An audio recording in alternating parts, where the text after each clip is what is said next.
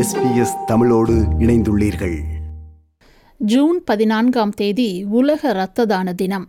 இரத்த தானம் செய்வதனால் ஏற்படும் பயன்கள் யாரெல்லாம் இரத்த தானம் செய்யலாம் அல்லது செய்யக்கூடாது போன்று இரத்த தானம் குறித்த பல கேள்விகளுக்கு பதில் தருகிறார். பிரிஸ்பன் நகரில் குடும்ப வைத்தியராக கடமையாற்றி வரும் டாக்டர் தீபா பாலசுப்ரமணியன் அவர்கள். வணக்கம் டாக்டர் தீபா அவர்களே. வணக்கம் செல்வி. ஜூன் பதினான்காம் திகதி அதாவது நாளை உலக இரத்த தான தினம் கடைபிடிக்கப்படுகிறது. அந்த வகையில் இரத்த தானம் செய்வது குறித்து நாம் இன்று கலந்துரையாட இருக்கின்றோம். முதலில் இரத்த தானம் செய்வதன் அவசியத்தை கூறுங்கள். சிறந்த தானங்களில் ஒன்று இரத்த தானம் அப்படின்னு சொல்லி நம்ம கேள்விப்பட்டிருக்கோங்க. தன்னுடைய பொருளாதார சூழ்நிலை அனுசரிச்சோ வேற எந்த விஷயத்தையும் அனுசரிச்சு இருக்கிற தானம் கிடையாது. எளிதான முறையில ரொம்ப பாதுகாப்பான சூழ்நிலையில யார் வேணாலும் பண்ணக்கூடிய ஒரு விஷயம் இது. ஒருத்தர் கொடுக்குற ஒரு டொனேஷன்னால கிட்டத்தட்ட மூணு பேர்த்தோட உயிர் காப்பாற்றப்படுது அப்படின்னு ஆய்வுகள் சொல்லுதுங்க. அதனால கட்டாயமா இது நம்ம பண்ண வேண்டிய ஒரு விஷயம். நிறைய பேருக்கு தெரிஞ்ச விஷயம் என்னன்னா அனீமியா இருக்கிறவங்களுக்கோ இல்ல ரத்தம் இழப்பு சர்ஜரினாலேயோ இல்ல ஆக்சிடென்ட்னாலேயோ இருக்கிற சூழ்நிலையில தான் பிளட் டொனேஷன் ரத்த தானம் முக்கியம்னு நினைக்கிறோம். ஆக்சுவலாக பார்த்தா கேன்சர் வந்தவங்களுக்கு தான் அதிகப்படியாக அந்த ரத்த தானம் நம்ம கொடுக்கறது போய் சேருதுங்க. முப்பத்தி நாலு சதவீதம் கிட்டத்தட்ட. அது மட்டும் இல்லாமல் சிலர் பிறக்கிறப்பவே அவங்களுக்கு ரத்தத்தில் எதிர்ப்பு சக்தி இல்லாமல் இம்யூன் டெஃபிஷியன்சின்னு சொல்லுவாங்க. அப்புறம் ரத்தம் உரையருக்கு தேவையான விஷயங்கள் குவாகுலேஷன் ஃபேக்டர்ஸ் கிளாட்டிங் ஃபேக்டர்ஸ் அந்த மாதிரி விஷயங்கள் இல்லாம வாழ்நாள் முழுவதும் அவங்களுக்கு வந்து இந்த ரத்த தானத்தின் மூலியமா தான் அவங்க நல்லபடியா வாழ்க்கையை நடத்த முடியும். அதே மாதிரி சிலருக்கு கிட்னியோ இல்ல இன்டெஸ்டைன் இந்த மாதிரி இருக்கிற இடத்துல சில டிசீஸ்னால அவங்கனால சில சத்துக்களை அப்சர்வ் பண்ண முடியாது பாடிக்குள்ள அப்படிப்பட்டவங்களுக்கும் இந்த ரத்த தானத்துல இருந்து போற விஷயங்கள் தான் அவங்களுக்கு ஒரு ஆரோக்கியமான வாழ்க்கையை கொடுக்குது. இது வந்து வாழ்க்கை முழுக்க அவங்களுக்கு தேவை. அதனால இந்த ரத்த தானத்தின் பயன்கள் பல மடங்கு உள்ளது.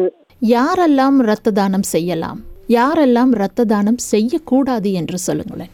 யாரெல்லாம் செய்யலாம்னா பதினெட்டு வயதிற்கு மேற்பட்டவங்க யார் வேணாலும் செய்யலாம். நல்ல உடல் நிலை ஆரோக்கியத்தோட இருக்கிறவங்க செய்யலாம். யாரெல்லாம் செய்யக்கூடாதுன்னு பாத்தீங்கன்னா சில நோய் ஸ்பெஷலாக இன்ஃபெக்ஷன்ஸ் சில டைப் ஆஃப் இன்ஃபெக்ஷன்ஸ் இருக்கிறவங்க கட்டாயமா பண்ண முடியாது. எக்ஸாம்பிளுக்கு சொல்லணும்னா ஹெப்படைட்டிஸ் சி அப்படி இருக்கிறவங்க ட்ரீட்மெண்ட்டே எடுத்திருந்தாலும் பண்ண முடியாது. ஏன் செய்யக்கூடாது அப்படின்னு யோசிக்கிறத விட என்ன நம்ம அதை தவிர்க்க பாக்குறோம் அப்படின்னா நம்ம கொடுக்குற தானத்துல வந்து வேற யாரும் இன்ஃபெக்ட் ஆயிடக்கூடாது அப்படிங்கறது அதோடைய நோக்கம். ஸோ இப்போ ஹெச்ஐவி சிஃபிலிஸ் மாதிரிய விஷயங்களுக்கு வந்து நம்ம எக்ஸ்டென்சிவா ஸ்கிரீனிங் மாதிரி எல்லாம் பண்ணி தான் எடுப்பாங்க. ஸோ டெஃபினட்டா இந்த இன்ஃபெக்ஷன்ஸ் இருக்கவங்க பண்ண முடியாது. அப்புறம் மல்டிபிள் ஸ்லிரோசிஸ் அப்படின்னு சில ரேர் டிசீசஸ் எல்லாம் இருக்கு. அவங்களும் தானம் செய்ய முடியாதுங்க. சில கேன்சர் வந்த மக்கள் எஸ்பெஷலி லுக்கீமியா மைலோமா அப்படி இருக்கிறவங்க வந்து செய்ய முடியாதுங்க. ஆனா நிறைய சூழ்நிலைகள்ல ஒரு தற்காலிகமான டைம் லைனுக்கு செய்ய முடியாது. பட் அந்த பீரியட் முடிஞ்சோடனே அவங்க செய்யலாம். ஃபார் எக்ஸாம்பிள் ஹார்ட் அட்டாக் அவங்க உடல்நிலை நல்ல ரெக்கவர் ஆனதுக்கு அப்புறம் ஒரு ஆறு மாச காலத்துக்கு அப்புறம் பண்ணலாம். அதே மாதிரி இப்ப கேன்சர்னு சொல்றப்போ நிறைய டைப்ஸ் இருக்கு இல்லைங்களா? ஒரு அஞ்சு வருஷத்துக்கு அப்புறம் கம்ப்ளீட்டா குணமாகி கேன்சர் ஃப்ரீயா இருக்கிறவங்களும் பண்ணலாம். சில டைப் ஆஃப் மெடிகேஷன்ஸ் எடுத்துட்டு இருக்கிறவங்க பண்ண முடியாதுங்க. அது அந்த லிஸ்ட் எக்ஸ்பென்சிவா இருக்கு. அது அவங்க அந்த ஸ்கிரீனிங்க்கு போறப்போ லேப்லயே அது சொல்லுவாங்க.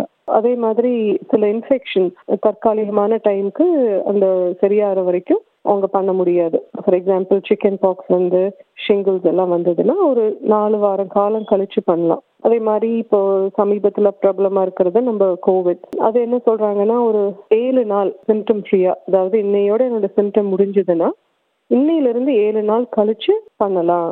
சரி உடலில் டட்டூ போட்டு கொண்டவர்கள் அல்லது காது குத்தியதற்கு பிறகு அல்லது பாடி பியர்சிங் செய்ததற்கு பிறகு இரத்த தானம் செய்யலாமா? கண்டிப்பா செய்யலாங்க.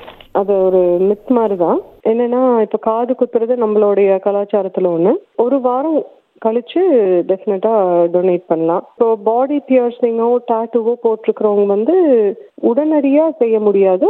ஒரு நாலு மாசம் காலம் கழிச்சு ரத்த தானம் செய்யலாம். ஆனா இப்போ ரத்த தானம்னு சொல்றப்போ அதுல ஒரு ஃபியூ டிஃப்ரெண்ட் டைப்ஸ் இருக்குது. இந்த பிளாஸ்மா டொனேஷன் அப்படின்னு ஒன்று இருக்குங்க. ஸோ இப்படி டாட்டுவோ பாடி பியர்சிங் உள்ளவங்களும் பிளாஸ்மா டொனேட் பண்ணதில் எந்த தடங்களும் இல்லை. அந்த whole red blood cell platelets கொடுக்கறது தான் நாலு மாதம் கழிச்சு பண்ணணும். சரி அதை கொஞ்சம் விளங்கப்படுத்துங்களேன். அதாவது இரத்த தானம் செய்வது என்று சொல்லும் பொழுது நமது இரத்தத்தில் என்னென்ன கூறுகளை நாங்கள் தானமாக கொடுக்கலாம்? கண்டிப்பா. ரத்தம்னு பாக்குறப்போ ரெட் கலர்ல இருக்கிறதுக்கு காரணம் இந்த ரெட் செல்ஸ் அதுதான் நம்ம உடம்புல ஆக்சிஜன் எல்லாம் கொண்டு போய் எல்லா இடத்துக்கும் சேர்த்துறது அது வந்து ஒரு முக்கியமான பகுதி. பட் அது இல்லாம வேற அணுக்களும் இருக்கு. ரெண்டாவது என்னன்னா பிளேட்லெட்ஸ்ன்னு சொல்ற விஷயம். நம்ம ரத்தம் உரையிறக்கு கிளாட் ஆகிறதுக்கு கட் ஆயிடுச்சுன்னா அது கொஞ்ச நேரத்துல தானா நின்றுது பாருங்க. அதுக்கு தேவையான விஷயம் பிளேட்லெட்ஸ் மூணாவது விஷயம் பிளாஸ்மாங்கிறது இப்ப நான் சொன்ன மாதிரி. நம்ம ரத்தத்துல ஒரு பாதி பகுதி பிளாஸ்மான்னு சொல்லலாம். அந்த பிளாஸ்மால முக்கியமான விஷயங்கள் என்னன்னா எதிர்ப்பு சக்திக்கு தேவையான இம்யூனோகுளோபுலின்ஸ் அப்படிங்கிற விஷயம் அதுல இருக்கு. அதே மாதிரி இந்த கிளாட்டிங் ஃபேக்டர்ஸ் ரத்தம் உரையிறக்கோ அந்த மாதிரி விஷயங்களுக்கு தேவையான கிளாட்டிங் ஃபேக்டர்ஸ் வந்து அதெல்லாமே பிளாஸ்மால தான் இருக்குங்க. அப்படி பாக்குறப்போ நிறைய விஷயங்கள் உடல்நிலை காரணமாகவோ வேற பல விஷயங்கள் காரணமாகவோ அந்த ரெட் பிளட் செல்ஸ்ங்கிற இதை தானமா கொடுக்க முடியாதே ஒழிய பிளாஸ்மா டொனேட் பண்ணலாம்.